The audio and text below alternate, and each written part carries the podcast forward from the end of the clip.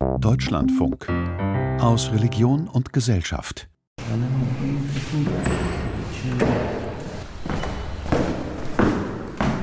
Der Pfarrer hat schwarze Ölflecken an den Händen. Bevor er die Kirche betritt, wischt er sie notdürftig an seiner verschmierten Latzhose ab. Er sei nur kurz aus der Werkstatt rübergekommen, sagt Josef Suchar. Ich repariere meine Bagger. Die armen Dinger sind oft schon alt und ein bisschen gebrechlich. Und jetzt fällt mir wieder einmal der große Bagger auseinander. Er lehnt sich mit der Schulter an eine der weißen Säulen und blickt ins Kirchenschiff. Ein paar Wanderer gehen zwischen den Stühlen hin und her. Sie sind im Adlergebirge unterwegs mit Rucksack und dicken Schuhen. Pfarrer Suchar schmunzelt. Es ist einfach so, dass mein Gott einer ist, der unablässig etwas erschafft. Wir sollen sein Abbild sein, also müssen wir auch etwas machen. Der Pfarrer mit dem Holzhammer. Wundersame Geschichten aus dem tschechischen Adlergebirge von Kilian Kirchgessner. Dass die Barockkirche nach den Verheerungen des 20. Jahrhunderts wieder intakt ist, dass sie mit ihrem spektakulären Glasdach zur Attraktion geworden ist und vor allem, dass die ganze Region um den kleinen Ort Neratov, hier im Nordosten Tschechiens, wieder aufblüht. Das ist es, was er geschafft hat, der katholische Priester Josef Suchar. 65 Jahre alt ist er. Und als er noch zu kommunistischen Zeiten zum ersten Mal nach Neratov kam, legte er ein Gelöbnis ab damals noch als junger Mann. Da vorne hinter dem Hügel war ich auf einem christlichen Ferienlager, das natürlich geheim stattfinden musste. Bei einem Ausflug sind wir hierher gekommen und ich habe zuerst gedacht, da stehe eine Burgruine. Als ich näher kam, habe ich erkannt, dass es eine Kirche ist, ohne Dach und voller Dreck im Innenraum. Aus den Wänden wuchsen Bäume, ich habe gebetet, sollte eines Tages die Freiheit in dieses Land kommen, dann werde ich alles dafür tun, dass hier wieder Gottesdienste gefeiert werden können. Denn es ist ein herrlicher Ort.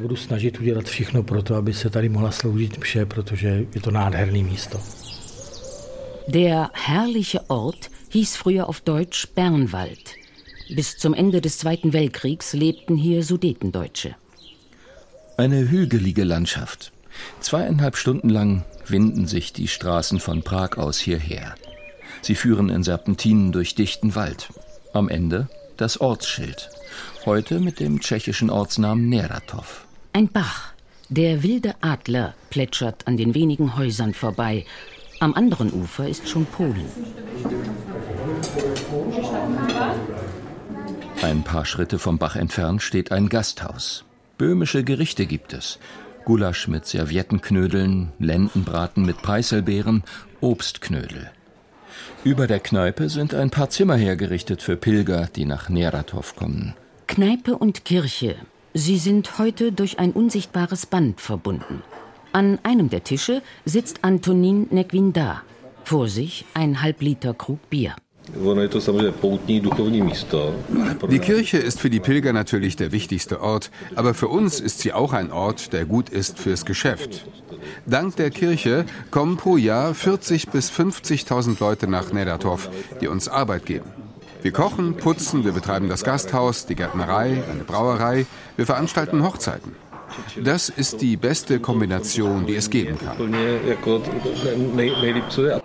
Antoni Nequinda bildet ein ungleiches Gespann mit Pfarrer Josef Suchar. Er ist für die weltlichen Dinge zuständig rund um Neratov.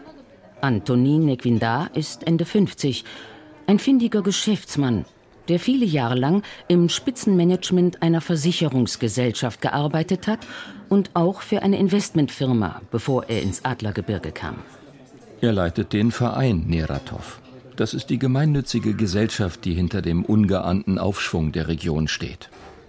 300 Arbeitsplätze haben Nequinda, Pfarrer Suchar und ihre Mitstreiter geschaffen, hier in der vorher vergessenen Region. Dank ihrer Initiative blüht Neratov und macht landesweit Schlagzeilen. Das Wunder von Neratov, so wird in Tschechien die Geschichte von der Rettung des kleinen Ortes genannt. Eigentlich aber sind es gleich drei Wunder. Das Wunder Nummer eins ist die Rettung der Kirche. Pfarrer Josef Suchar geht über den Hügel neben der Kirche. Arbeiter schleppen schwere Motorsägen. Sie rufen sich ein paar Worte zu, die Arbeiter und der Pfarrer. Josef Suchar in seiner Arbeitshose schaut auf die Kirche. Den Kostel das war nicht einfach eine tote Ruine. Das war ein Raum, der auch die Geschichte des Leides im 20. Jahrhundert erzählt. Später habe ich erfahren, dass die Kirche Maria Himmelfahrtskirche heißt. Und ich heiße Josef. Da gehört es doch zu meinen Aufgaben, dass ich der Jungfrau Maria ein Dach über dem Kopf besorgen muss. Die Kirche stand hier schon, als deutsche Nationalsozialisten brutal die Tschechen unterjochten, als sie mordeten und wüteten. Und als am Kriegsende wiederum die Tschechen die Deutschen verjagten und im Namen der Vergeltung Massaker an Zivilisten verübten. Und dann der Kirchenbrand nach dem Ende des Kriegs. Ein sowjetischer Soldat schoss aus Langeweile mit einer Panzerfaust auf den Kirchturm. Die jahrhundertealte Barockpracht stand lichterloh in Flammen. Während der 40 Jahre Kommunismus kümmerte sich niemand um die Reste der Kirche. Nur die Mauern waren stehen geblieben. Und dann kam Pfarrer Josef Suchar mit seinem Bagger. Eigenhändig räumte er den Unrat aus der Kirche, und als das geschafft war, feierte er die erste Messe. 1990 war das. Die Kirche war da noch immer eine Ruine.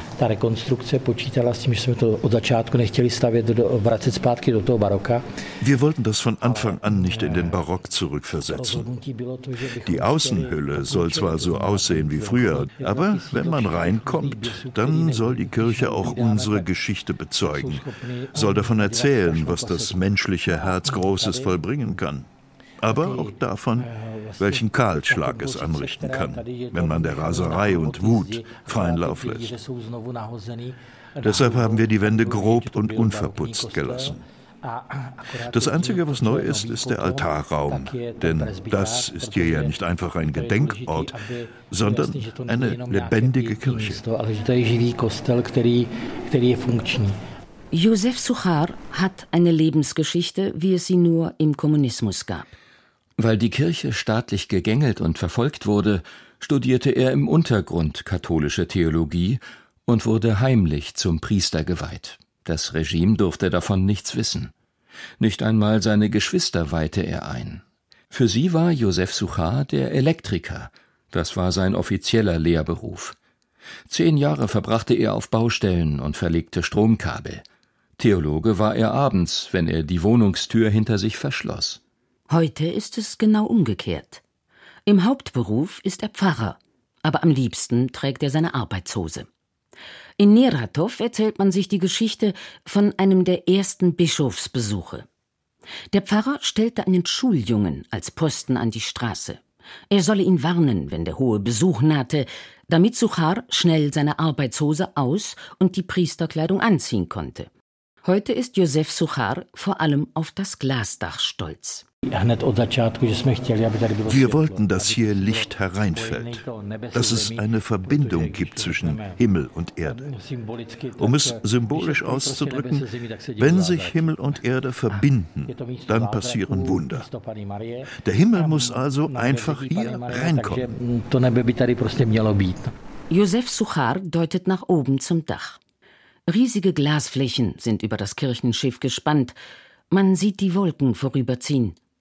Und während der Pfarrer sich an der theologischen Symbolik erfreut, musste das Bauteam damals vor allem die irdischen Kompromisse mit den Denkmalschützern suchen.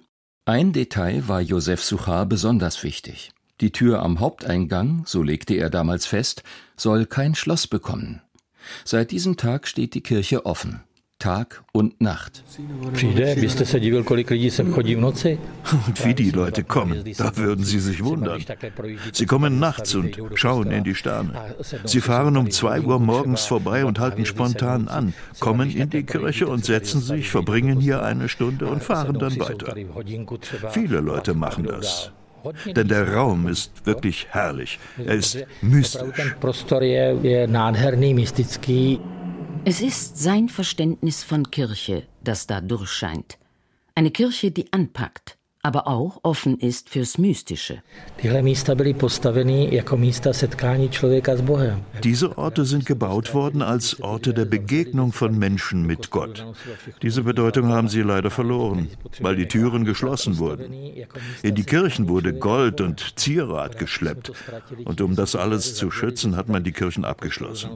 Aber das wirklich Wertvolle, nämlich die Menschen, die lassen wir damit draußen. An dieser Stelle kommt das zweite Wunder von Neratov ins Spiel. Aus dem menschenleeren Ort, der nur am Wochenende von Städtern besucht wurde, ist wieder eine lebendige Gemeinde geworden. Die Schule in einem Nachbarort von Neratov. Eine Einrichtung für behinderte Kinder ist es.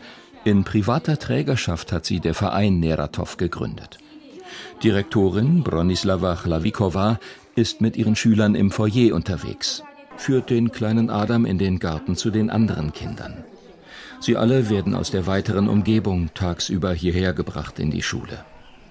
Direktorin Chlavikova. Als wir die Schule gebaut haben, habe ich keine Sekunde daran gezweifelt, dass das hier der richtige Ort dafür ist.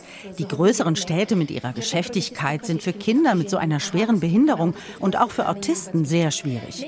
Wir sind hier aber natürlich nicht isoliert. Wir machen Ausflüge in die Städte. Wir setzen die Kinder den vielen Eindrücken dort aus. Aber dann bringen wir sie eben wieder hierher zurück in die Ruhe. Die Arbeit mit Behinderten gehörte von Anfang an zur Vision von Pfarrer Josef Suchar. Den Ort Neratov wieder aufbauen, mit Behinderten und für Behinderte, das war seine Idee. Die ersten Neubürger, die sich in dem verlassenen Ort wieder ansiedelten, fasziniert von Pfarrer Suchar und seinen Plänen, waren kurz nach der politischen Wende Familien, die mit Behinderten arbeiten wollten. In ihrer Freizeit ministrieren manche der Kinder in der Kirche von Neratov und viele von ihnen bleiben auch als Erwachsene dem Ort verbunden. Der Verein Neratov betreibt eine ganze Reihe von Behindertenwerkstätten. Geschäftsführer Antonin Nequinda erinnert sich noch an den ursprünglichen Impuls. Man wollte nicht von Subventionen und mildtätigen Spenden abhängig sein, sondern selbst die Ärmel aufkrempeln. Das erste Geschäftsfeld war schnell gefunden. Wir haben hier einen Pilgerort und die Leute wollen etwas mitnehmen nach Hause. Da ist die Keramikwerkstatt entstanden, die Nähwerkstatt. Wir haben eine Weberei, eine Korbflechterei, eine Druckerei. Und die Leute kaufen unsere Produkte nicht aus Mitleid, sondern wegen ihrer Qualität. Inzwischen hat er mit seinem Team auch eine Gärtnerei eröffnet. Ein ganzes Geflecht von Unternehmen. Diese Vielfalt soll dazu beitragen, dass jeder einen Arbeitsplatz findet, der seinen Talenten entspricht.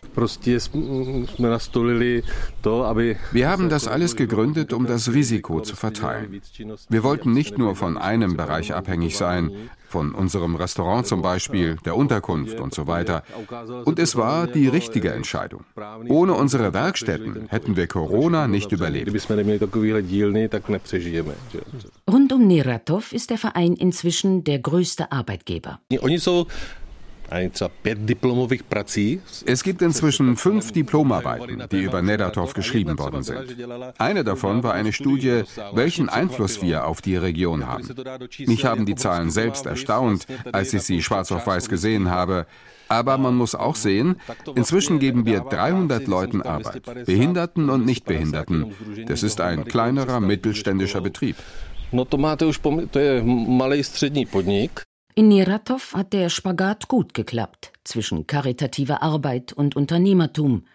Die Mischung aus beiden Welten ist es, die das Leben zurückgebracht hat hier ins Adlergebirge. Und dann gibt es noch das Wunder Nummer drei, die Versöhnung mit den Deutschen. Neratov liegt im sogenannten Sudetengebiet. Der Ort war bis zur Vertreibung nach dem Zweiten Weltkrieg von Deutschsprachigen bewohnt. Andreas Weiser ist regelmäßig in Neratov unterwegs. Er lebt in Prag und ist der Schwager von Pfarrer Josef Suchar. Mit seiner Familie knüpft er von Beginn der 1990er Jahre an den Kontakt zwischen Neratov und Deutschland, auch wenn er selbst nicht aus einer sudetendeutschen Familie stammt. Ich war eines Tages allein in der Kirche und habe auch die Atmosphäre da genossen und dann kam plötzlich eine ältere Dame rein mit zwei Kindern. Der Altersunterschied war so, dass ich sofort dachte, das ist die Großmutter mit zwei Enkelkindern. Die sprachen Deutsch miteinander. Und irgendwann habe ich so gehört, dass die Dame erzählt hat, wie das damals gewesen ist, wie die Kirche da von dem russischen Soldaten in Brand geschossen wurde. Und ich habe dann die Dame angesprochen, ob sie da mehr dazu weiß oder ob sie das dort erlebt hat. Und dann sagte sie, ja, wir haben da gegenüber der Kirche auf dem anderen Hügel, auf der anderen Hügelseite, da war unser Bauernhof und ich habe das als Kind genau gesehen, was da passiert ist. Und mein Vater hat da noch irgendwie versucht, das Kirchendach zu retten und zu löschen. Aber wir wissen eigentlich gar nichts von den Leuten, die jetzt hier neu sind. Wir sehen nur, dass hier der Ort wieder irgendwie wiederbelebt wird. Spontan organisierte Andreas Weiser einen Abend mit der früheren Bewohnerin und den neuen Bewohnern von Neratov. Und seit der Zeit ist da ein sehr, sehr guter Kontakt entstanden. Einer von denen, die sich für die Versöhnung einsetzen, ist Hartmut Lux. Seine Mutter wuchs in Neratov auf, das damals noch den alten Namen Bernwald trug. Hartmut Lux selbst ist einige Jahre nach dem Ende des Zweiten Weltkriegs in Westfalen geboren worden. Ich kannte das ja nur von Erzählungen meiner Mutter. Bin ich 1990 dorthin gefahren und habe die Situation vorgefunden, diese alte Kirche, zerfallene Kirche, habe den Pfarrer Sucher kurz gesehen und habe mir die ganze Gegend angeschaut. Und spontan habe ich gesagt, wir fahren wieder hin. Und so ist das angefangen. Seit der Wende fährt er mindestens einmal im Jahr die rund 800 Kilometer aus dem Westfälischen ins Adlergebirge. Und früh hat er Kontakt mit den Einheimischen gesucht. Ich habe den Leuten ganz klar gesagt, wir wollen die Häuser nicht zurückhaben, sondern es geht darum, eventuell alte Familienunterlagen zurückzubekommen, die dagelassen werden mussten. Inzwischen hat er fünf Fotoalben bekommen. Seine Mutter durfte sie nicht mitnehmen, als sie vertrieben wurde. Die neuen Besitzer des Hauses haben sie gefunden und sorgfältig eingelagert. Da ist es wieder das Wunder von Neratov, die Auferstehung eines Ortes, den eigentlich alle schon abgeschrieben hatten, und die Versöhnung zwischen seinen neuen und den alten Bewohnern. Aber wann wurde ihm klar, dass aus den Ruinen von Neratov diese Wunder entstehen können? Hartmut Lux muss nicht lange nachdenken. Ich habe daran geglaubt, als er anfing 1991, äh, kurz vor der Wallfahrt, diese Kirchenruine mit Hilfe von Freunden, von Gläubigen aus dem Schutt darin herausfuhr. Er selber fuhr einen Bagger, der Himmel war offen, die Kirche war von innen von Schutt schon mal befreit und dort wurde die erste Wallfahrtsmesse gefeiert. Und daran habe ich dann geglaubt, der hat Elan, der Mann. Pfarrer Josef Suchar ist indes unterwegs an den höchsten Punkt von Neratov. In die beiden Kirchtürme hat er jeweils eine spektakuläre stählerne Treppe einbauen lassen.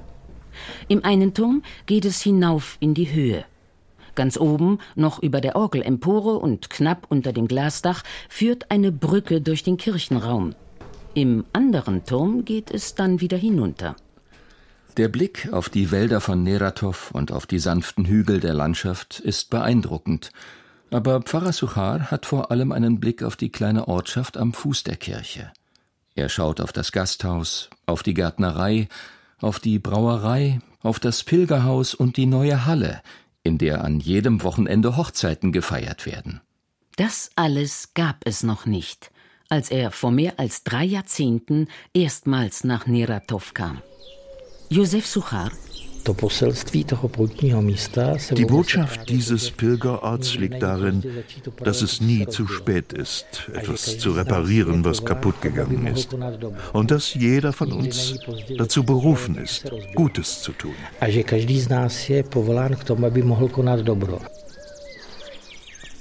Der Pfarrer mit dem Holzhammer. Wundersame Geschichten aus dem tschechischen Adlergebirge. Eine Sendung von Kilian Kirchgessner. Es sprachen Hildegard Meyer, Philipp Scheppmann, Hendrik Stickern, Anja Gavlik und Richard Hucke. Ton und Technik Martin Hoffmann. Regie Michael Wehrhahn. Redaktion Andreas Mein. Produktion Deutschlandfunk 2023.